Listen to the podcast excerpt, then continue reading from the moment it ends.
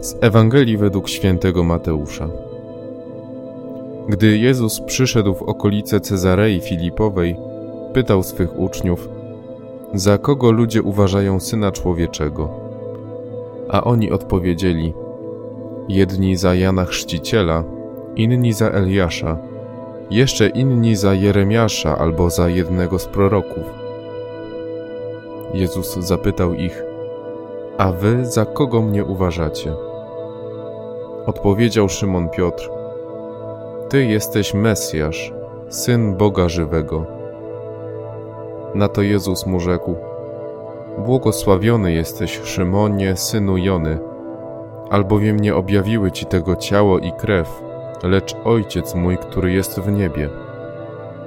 Otóż i ja tobie powiadam: Ty jesteś Piotr, czyli opoka, i na tej opoce zbuduję mój kościół a bramy piekielnego nie przemogą.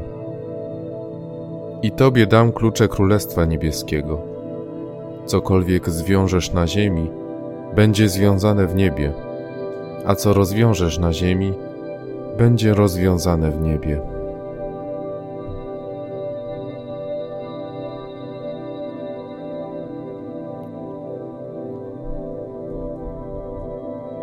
Dzisiejsza uroczystość poświęcenia Kościoła kieruje nasze myśli w stronę kościołów jako miejsc świętych, gdzie możemy spotkać Boga żywo obecnego, choć utajonego w postaci eucharystycznego chleba.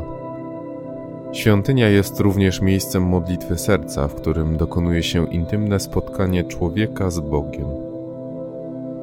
Jedna z czterech przewidzianych do wyboru Ewangelii, którą dziś usłyszeliśmy, Sugeruje nam, abyśmy odpowiedzieli sobie na pytanie, które niegdyś zostało skierowane przez Jezusa do uczniów: A wy za kogo mnie uważacie? Czy moja odpowiedź jest bliższa uczniom, czy może ludziom, którzy nie znali prawdziwej odpowiedzi na zadane przez mistrza pytanie? Nasz Pan pragnie, by odpowiedź była wyznaniem wiary, dokładnie takim, jakim uczynił je Szymon.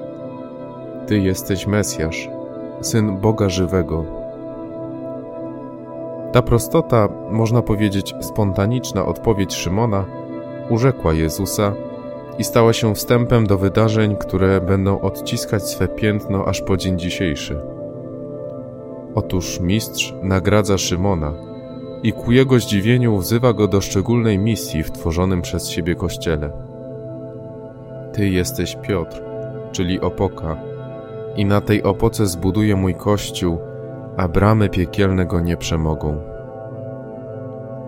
Piotr uzyskuje zapowiedź, która mogła tak samo ucieszyć, jak i przerazić prostego rybaka. I choć słowo papież nie było mu znane, to jak podaje święta tradycja, to właśnie ten prosty rybak stał się pierwszym z nich, a jego następcy trwają na straży skarbów kościoła aż po dzień dzisiejszy. A zatem, za kogo mnie uważasz? pyta cię Jezus.